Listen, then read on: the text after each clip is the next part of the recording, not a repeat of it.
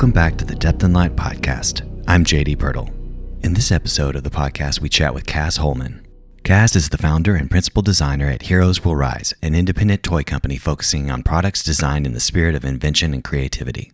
She is also full time faculty at Rhode Island School of Design in the Industrial Design Department.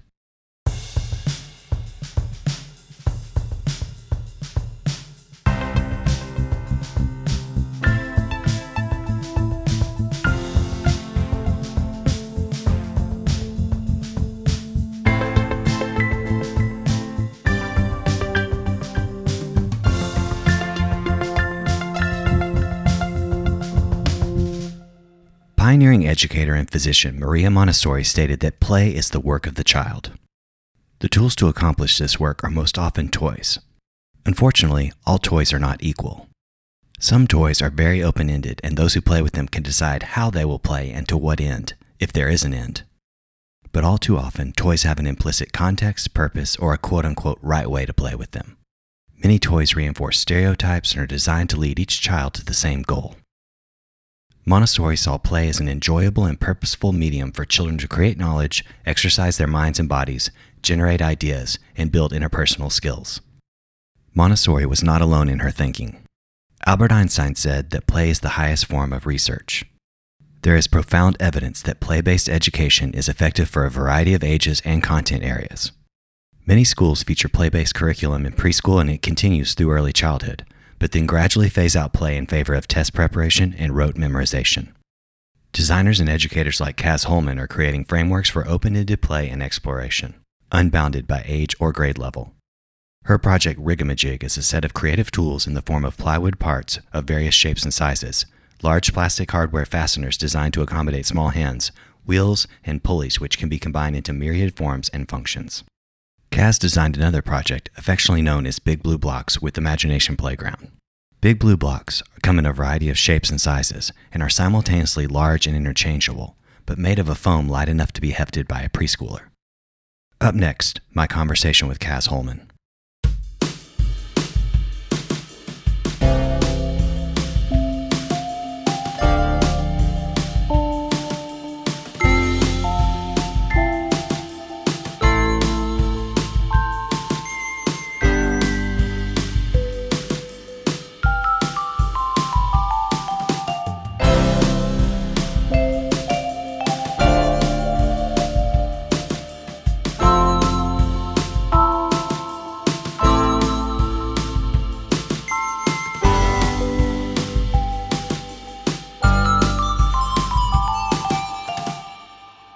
Cas, I just want to say thank you so much for taking the time to talk to me today. I really appreciate it, and we're excited to have this conversation. Oh, yeah, me too. Thanks for having me. So, I just to start, I guess, as a designer, I think it's really interesting. I, I was curious about what path led you to designing toys, playgrounds, and you know, tools for creativity for children. Oh my. Um, well, I uh, I've always been an artist, and I've always played.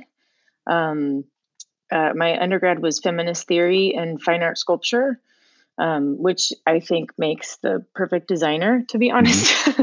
Not to brag, but mm-hmm. the perfect design recipe is feminism and sculpture. Um, but it took me a while to kind of bring those two things together in what uh, became my job. Um, I was 28 by the time I kind of realized that I wanted to go back to school for design and and kind of um, use the the market as a as a way to um, reach more people than than um, the the kind of audience I was finding through making art. Mm-hmm. And so um, I think that that a lot of my my earlier work was uh, was kind of interactive. Like I, I liked it when people uh, used the things; they were kind of functional one-off furniture pieces or um, Geemo, which wound up being my first kind of toy and my first product, began mm-hmm. as a as a sculpture that I wanted people to play with, um, and found that it was really hard to get people to to interact with um, with art with what is considered art. I think it's getting easier. There's I think museums are much more um, and and because of interactive art and interaction design, um, we as visitors are getting a little more comfortable touching things in museums. Mm-hmm. But when I when I originally installed um, Geemo in I think 2004 um, at the Cranbrook Art Museum, uh, I I really couldn't get people to play with it. mm-hmm. So um, uh, so in doing so, and you know, once I I kind of had some special events where people came in and, and played and and I got to to really see the the transformation of of a child playing with something that really uh, inspired them and um, kind of sparked their imagination. And um, I when I saw that happen uh, in the in the in the families that were using it I kind of knew that that was a really powerful thing and I wanted to kind of figure it out and fine tune it and do a lot more of it. Um, and so from there, I I kind of just kept trying to find opportunities to do that, and and things I wouldn't say fell into place because um, I, I, don't find that things necessarily fall into place. I think we make them happen. Mm-hmm. The balance of make it happen and let it happen. But I I think I was I was on a path that made a lot of sense for me. So things um, uh, things kind of started to unfold in a way that led me to here. And so then you founded uh, Heroes Will Rise, and I think that's such an aspirational and amazing name for a company. What was the inspiration behind that name? Uh, well, just that actually. That that I, I think it. Um, um, it it may have been a, a, different version of of some graffiti that I had seen uh, mm-hmm. in San Francisco. Uh, that may have been like you know um, leaders will rise or but but kind of these these um, protest chants mm-hmm. um, and and the you know i i knew that the goal of my company was about uh, em- empowering kids and trusting um, children and and giving them the tools to become like the the the the future to become the people who will um, uh, uh, make a positive future. And so I think that, uh, and that was in 2006 that I founded the company, and I, I think it's it's kind of to the point now that that it it's making sense and that people get that in a way that I, I don't I find myself kind of over explaining or or unsure whether or not um, the people I'm talking to kind of get it. Every once in a while, I'll, I'll, I'll I'll say the name of my company and they assume it somehow relates to military supplies. Oh wow. Um, and I'm like, yes, also heroes. However, different different direction. yeah, I've heard you describe design as a form of activism. Is this kind of like the name of that company? Is that kind of in that same vein? Yes, absolutely. Yeah. And and what's interesting is, you know, I've one of the things that uh, just kind of uh, when I was watching the abstract special, it just kind of hit me, you know, very personally. I, when I was hearing you talk about the importance of play and reading some things you've said about the importance of adults having more play in their life, I suddenly realized that maybe my own career choices have been subconsciously driven by trying to find ways to play and have open ended discovery. I mean, do you feel that play has kind of driven your career choices and the choices you've made as a designer? Yeah, I, I think that that after I had my my first kind of office job, I was a I was a chef for or different versions of a pastry chef or a, a kind of short order cook. I worked in restaurants for um, eight eight or so years, all through mm-hmm. undergrad. And when I was in high school, my my nights and weekends job was in a bakery, and and um, and there's a I mean that course, just in making things and in the pastry chef as a creative outlet, like that was always very, I enjoyed it so much. It was, was really fun. Um, mm-hmm. uh, but there was something about having, you know, I, I'd, you know, gone to college. So I, and I'd never worked in, in, in, in kind of an office. I never had something that looked like what, uh, at least in the 80s and 90s would be described as a career. So I kind of felt compelled to try out this kind of office job sort of scenario. Mm-hmm. And um, and I once I kind of realized that I could do that because I didn't know that I could do that. Um, it freed me up to not do that. so mm-hmm. I kind of had the moment like, oh, okay, so now that I know that that's a thing I can do, which was hugely empowering because I, I frankly didn't think I could. Um, I realized that I could kind of pass uh, as a as a professional person. Uh, then I I didn't need to, and and I and I kind of committed from there to to really only have jobs that that meant something and that hmm. were you know I could be myself and that were um, I, I, mean fun is kind of a tricky word but fulfilling in certain ways and so for me that's you know that is that is play and playful mm-hmm. um, and I think that also any job you can be playful in and I think um, you know there were times in in working um, at the Rockwell Group where uh, I had a really great collaborator, Ari Nagasaka, and we kind of shared this little cubicle. And you know, we're sitting at computers and using mostly AutoCAD or kind of doing some design sketching and, and project management for some some of the projects at Rockwell Group. But like she and I were just such playful people that everything we did was, you know, silly in the way that we had meetings uh, within the project and the way that she and I just went about our days. Mm-hmm. And so I'm I'm also just aware that I think it, it, like work can be playful and someone can set up kind of a playful life, but it, I I think just how we how we exist in the world can can be playful, which I think by some uh, ex- explanations could also be considered just being present. Mm-hmm.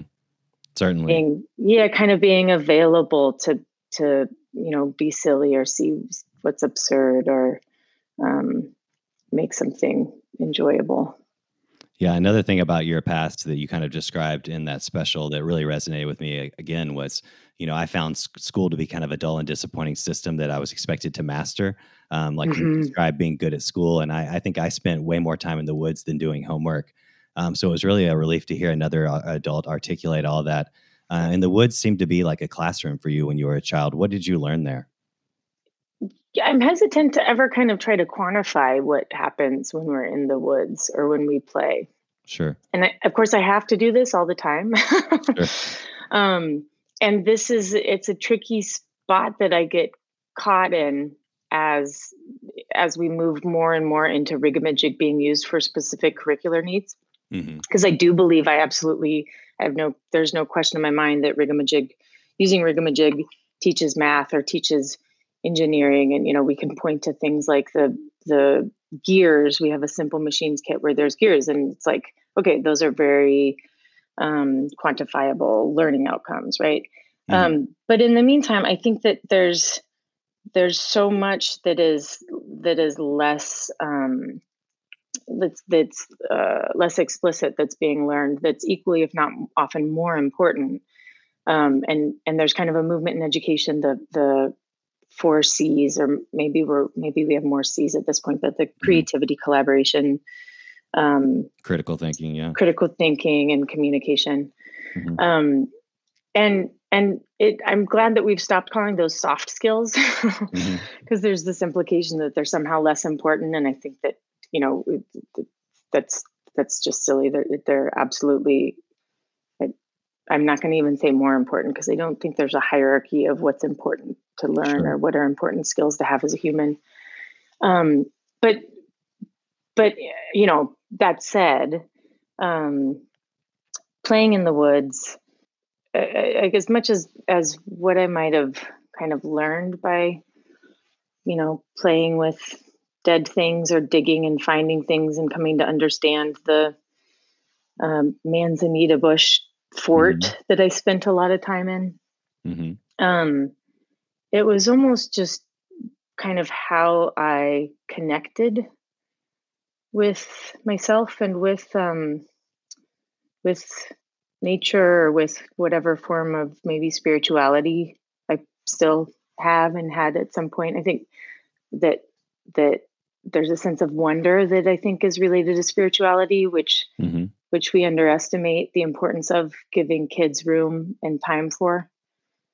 And so a lot of my a lot of my playing in the woods, it was um, it was it's I'm not even quite it's hard for me to even say what I was doing.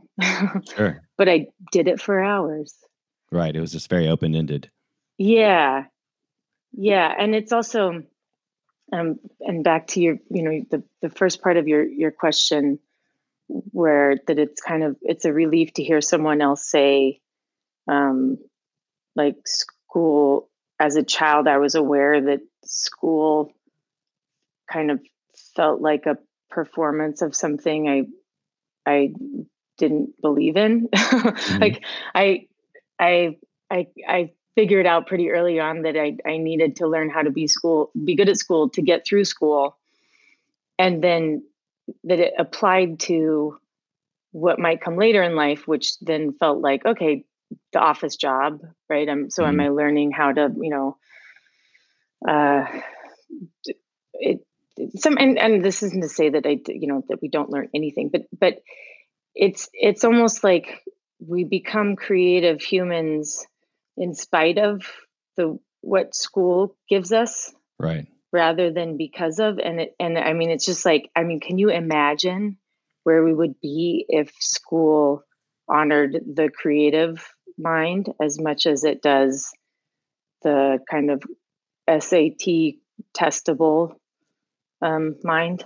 Absolutely. right. And I'm not, and that's, that's not to say those are two totally separate minds, but there's like, it, it's just we have such a clear um, uh, the the the way we do school um, has a has a very clear um, goal and a very very clear ideals that are not necessarily in line with what it like who we are as humans but also like what it might mean to make progress and you know, increasingly we talk about like, oh, innovation and invention and creativity and all these things where we're like, mm-hmm.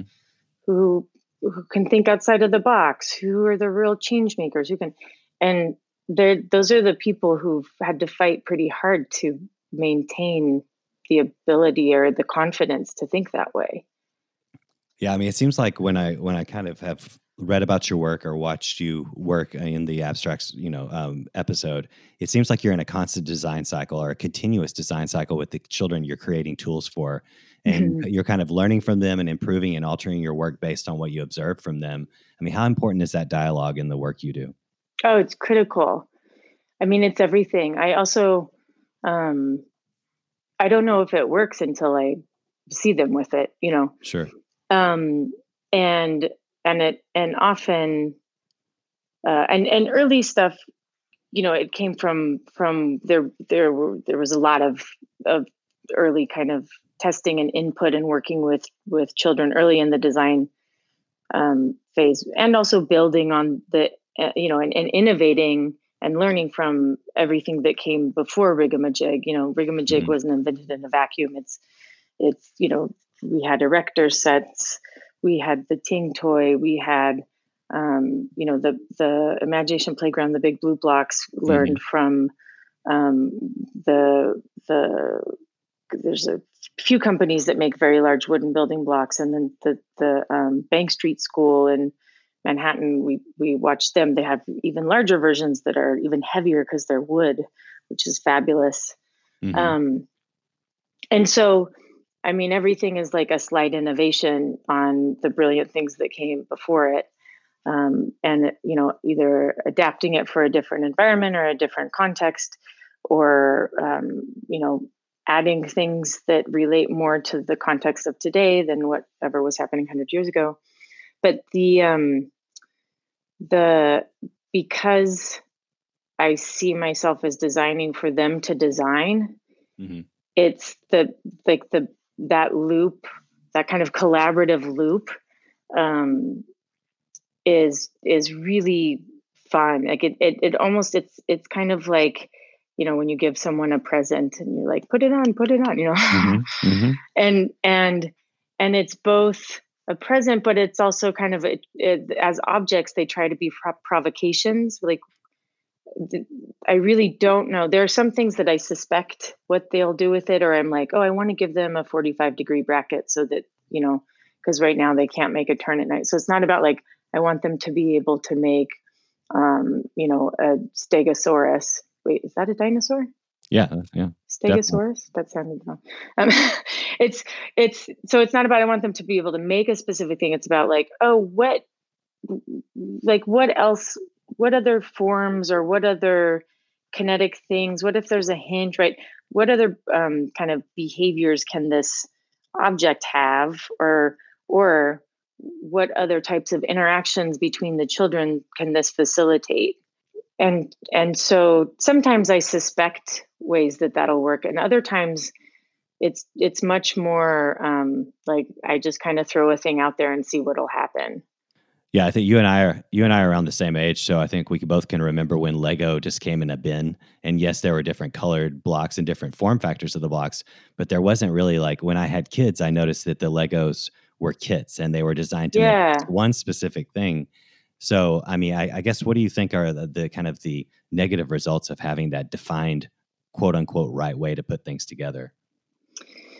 Yeah, you know, it, it's interesting because um, uh, a, few years ago, um, Lego Education, which is the you know the the kind of curricular based wing um, of Lego kits, we uh, Lego Education and, and RISD kind of had a collaboration, and so I taught this class, and um, we took some of the students to Denmark, and we worked with their um, their designers to to kind of at the time we were thinking about what is the relationship between digital and analog making Mm-hmm. Um, uh, and of course, I I grew up loving Legos, and and similarly, they just all d- dumped in one big bin along with like the Star Wars figures and you know my the, the Hot Wheels, like everything just kind of went in the mm-hmm. in the mm-hmm. same. They were all the same toy, you know.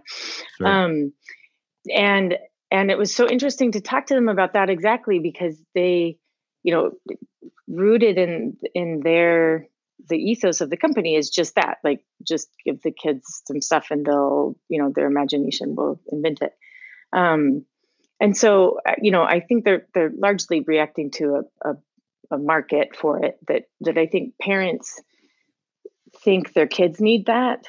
Um, and and and i think that again something about school um, and outcomes and doing things right and that that we're now like we're but we're educating to a grade and so for kids it's they're thinking about like i got to do these things in order to get an a right so there's this like outcome thing very early on in mm-hmm. in school and in in their lives um including with with games like the type of games and things we're playing is like you do this thing it might be fun but you do it to get a point or to win right mm-hmm. so there are these very kind of outcome driven oper- um, activities and and i see that eking into so many different things including like that that lego whereas previously we might just kind of build or maybe we build a nothing we would just be clicking the blocks together. Or i always there was something about the little windows that was really satisfying to just open mm-hmm. and close the tiny lego windows. Oh yeah. Um and and and i hear from parents quite a bit and talk to to children about this that once they once they make the thing they don't want to take it apart. Right. Um, and i think that's because of instructions right? Um, and because they've done it right and so to like undo it feels like not the point right? The point was to do it right. The point wasn't to even necessarily have the experience of doing it. so i think we're like we're caught in this weird feedback loop of right answers.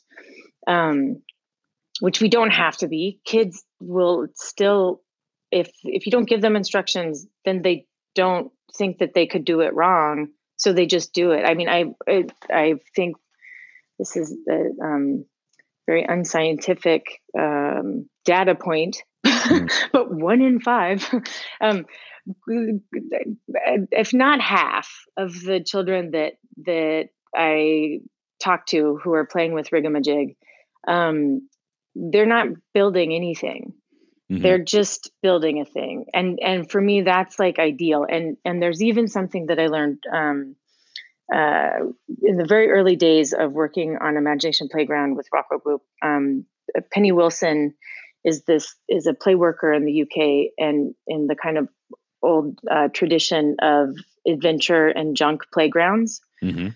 um, and the the play worker's role is to like support the play and make sure that that you know the that the kids know that it's a safe space but they they kind of stay out of it right mm-hmm. and and so and she kind of as as she and I were observing um, different playgrounds or different kind of uh, play kids playing with different playthings, and I said to one child, "Oh, what are you making?"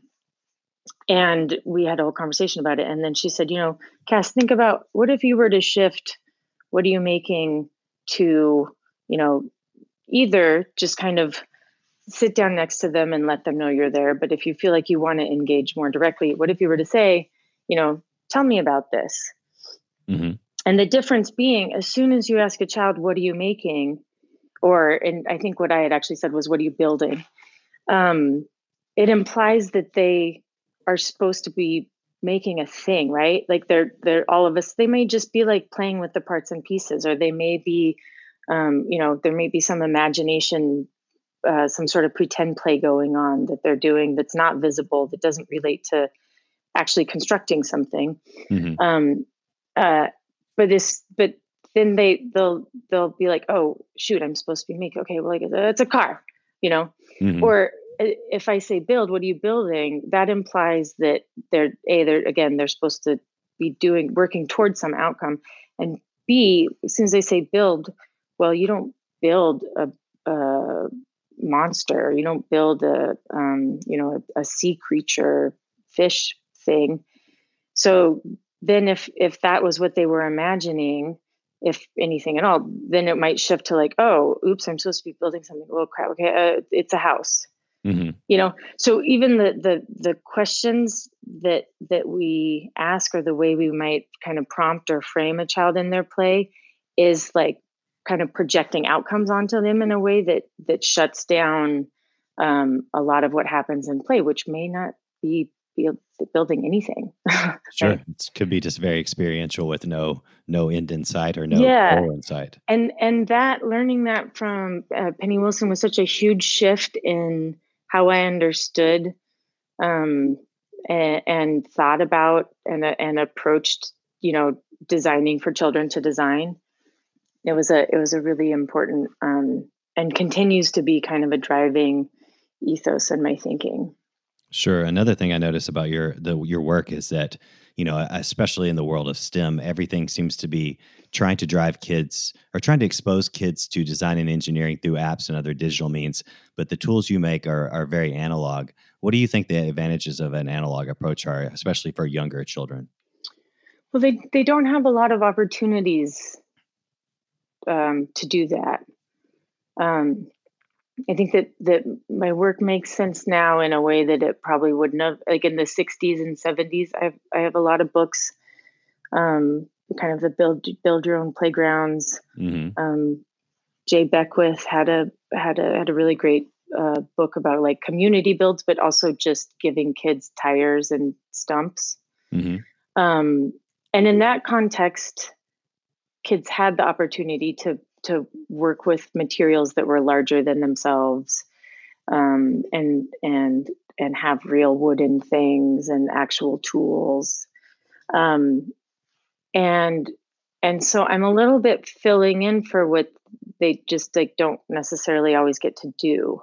Sure. Um, and and if if uh, yeah so so in that way um, I mean, it's convenient because I probably also, to some extent, have a few uh, ideals in common with um, Luddites. mm-hmm. Mm-hmm. Um, but I also believe in technology, and I think that that there are some um, digital and and uh, tech toys that are wonderful.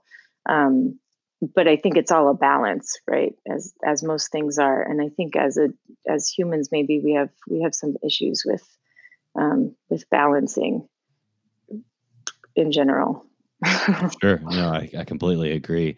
You know, another thing that seems to be coming through in your work to me, and I, I feel like this is uh, thankfully starting to resonate with a lot of people that you know you see children that they should have the opportunity and the expectation to be able to create knowledge instead of just memorizing um, knowledge why do you think that's so important uh, well how do we know that the knowledge that we want to give them is like right or relevant right um, and and if it is then um, they'll you know it'll it'll resonate and and they'll kind of d- discover and make sense of it in a way that applies to the the context that that their life is in. Um, but i also think by projecting what we know onto what we see them doing we we shut down and and make it really hard to see what they're doing that we may not understand or recognize as new knowledge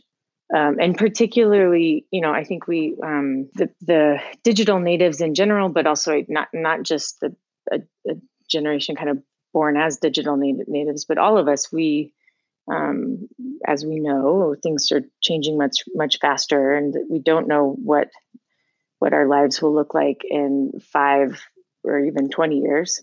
Mm-hmm. And so, I don't think we really even know what they need to know. Um, and and I think that that they're um, the the real the most valuable thing that that we can kind of instill in them uh, and the the place that I see this done best is in Anji play mm-hmm. um, mm.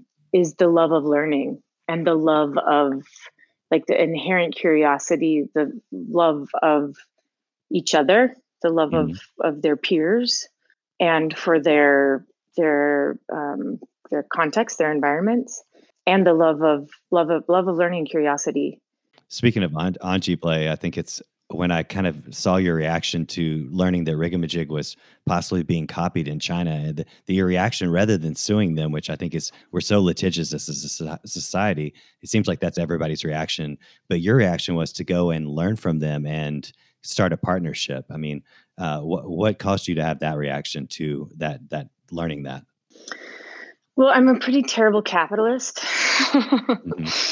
And so and I don't I don't believe in owning ideas. Like I really I do I have a at this point a, a lot of patents because the, as a as a small business I have to protect myself from larger businesses.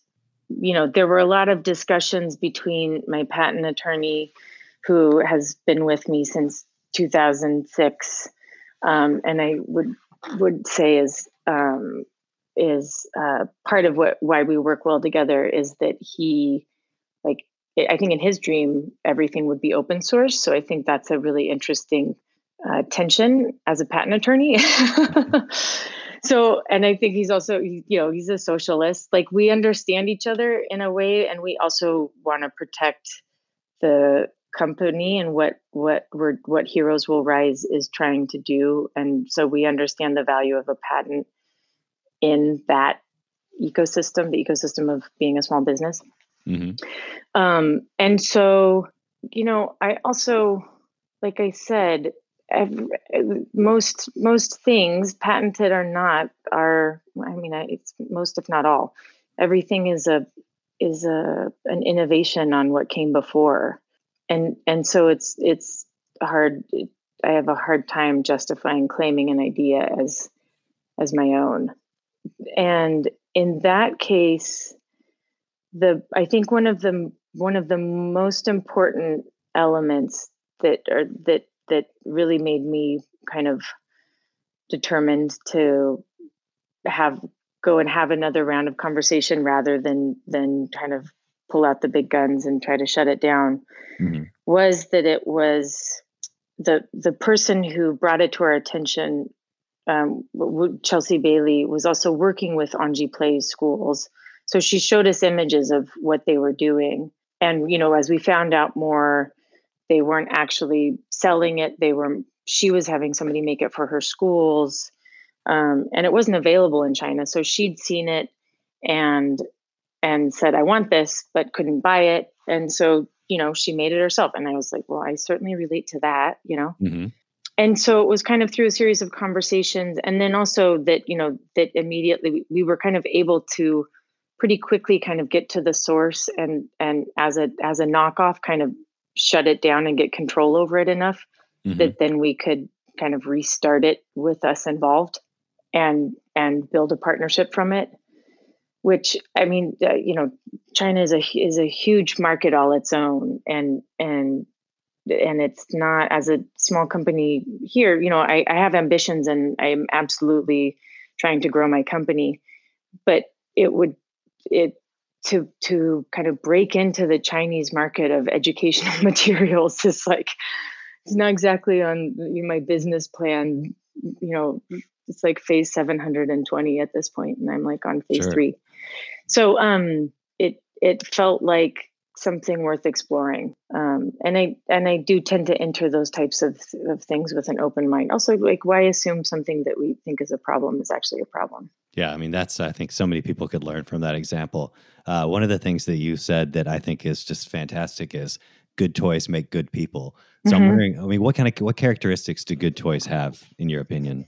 Uh, they trust the child, mm-hmm. um, and that comes through in a number of in a number of things. Like, do they are they are they challenging?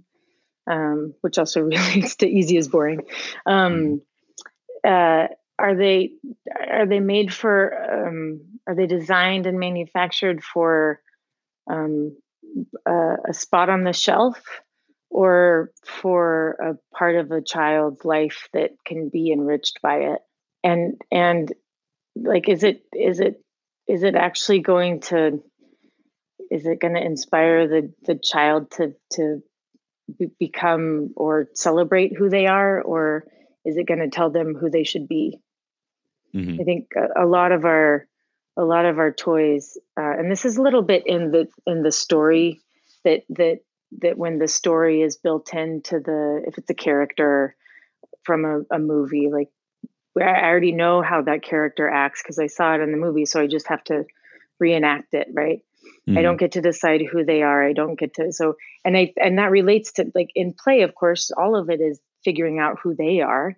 And so if all they have are these options where they're reenacting a character that someone else, you know, wrote and and you know decisions were made by studios and toy companies like that's that's that story isn't always one that um, is going to leave room for the the child to um, to decide to make many many um, kind of autonomous decisions about how it, who it is, right? So I guess we can. I mean, I I noticed a lot of schools doing work with identity and things like that now, and so I guess we can hardly expect um, kids to be able to kind of explore that themselves individually when we give them all of these stories that have kind of canned roles and the society has canned expectations for them. Exactly. I mean and it's also i think it, it, it again it's not it just it kind of values a um, an experience on the part of the child that i think um, many toys kind of forget to prioritize when you're working with uh, i think you know college and graduate students you told them or you ask your students to design with function in mind what did you mean mm-hmm. by that when you when you give them that prompt it's almost like rather than starting with with um, an archetype right so we, we try to kind of be cognizant of of of assumptions we make, right? So, um, a, a design a rather than designing a lamp, let's design a way to light a room, right? Mm-hmm. And so maybe that's more windows, maybe it's uh, a jar of fireflies, maybe it's you know a series of mirrors that are coming from uh, the roof, uh, skylights, something that you know contains fire. Mm-hmm. um, so it just kind of like uh, it which, which in my mind relates so much to to like it, what we would call innovation right? Mm-hmm. i think we we have pocket computers in our in our lives our, our cell phones our smartphones. And we wouldn't have gotten there if we were trying to if the function if we said like design a telephone right? Mm-hmm. Um, and our the our, our smartphones are kind of a nice example of this because it's like it has so many functions right? It's no longer it's not a telephone. I don't i don't very often actually make a call on my on my iphone. I i use it you know i text. so it's a communication device but it's also an entertainment device. Um, it's like a scheduling device so it's helping me organize my life. Um, for many people it is a toy because they play games on it or they you know talk to their grandma so it's like a way of connecting.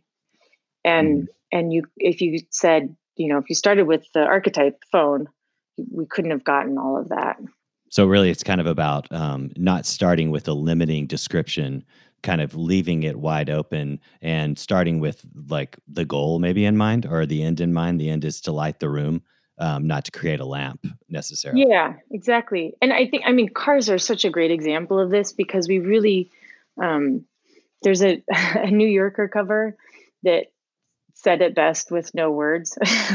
this is where I mm-hmm. think like the power of design. Anything I can, anything that I try to explain with my words, like I like I could point to something, a, a, a work of art or a design piece or mm. a, an image that just like says it so much better with zero words.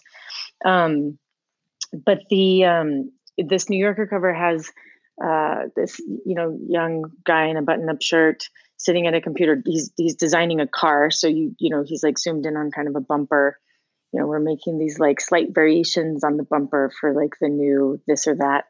And then outside his window, there's this old man who's kind of like meant, I think, personified like the the hacker, the maker movement with mm-hmm. his jetpack. So there's this like old man and he's got duct tape everywhere and he's got this jetpack on and he's like, you know, flying by the window. Mm-hmm. And I, I, I feel like that exemplifies so much of kind of what we keep doing wrong, and particularly with like that we keep that we bail out the auto industry is like bailing out the typewriter industry. Mm-hmm. You know, it's just like it's not. Why do we keep trying to fix this system that's broken like like why are we redesigning cars let's redesign a way to get around which i think we i mean we we're also doing that and i'm you know we're seeing bike shares and and and bikes that have momentum and power assist and things so we're sure. kind of starting to break open like wait why are we why are we trying to f- keep fixing this broken system like let's back up and try to figure out like what we're what were cars about like where else do we get like freedom and autonomy and the ability to get from point A to point B? Um, I mean, that kind of reminds me of of thinking about so much is being written and has been written about the decline of performance in math and science and engineering in the United States and students. I mean, do you think that's kind of a result of the tools and the expectations we give kids? Yeah, I mean, I also I think we're we we assume so. For example, um, I read fairly often about uh, you know certain states or, or counties that districts of schools where the um, they're not testing well and so they um, cut back on recess. Mm-hmm. and it's like that feels like a fundamental misunderstanding of how humans and children work.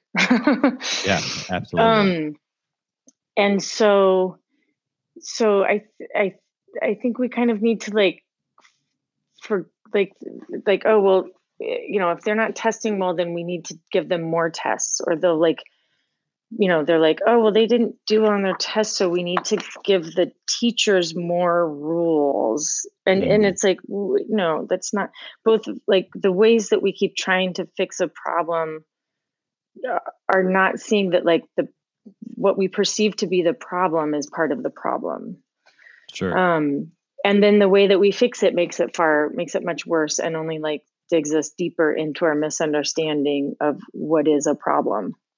Um, one of you you've said that your work with children is an investment in the future. What kind of future do you hope for?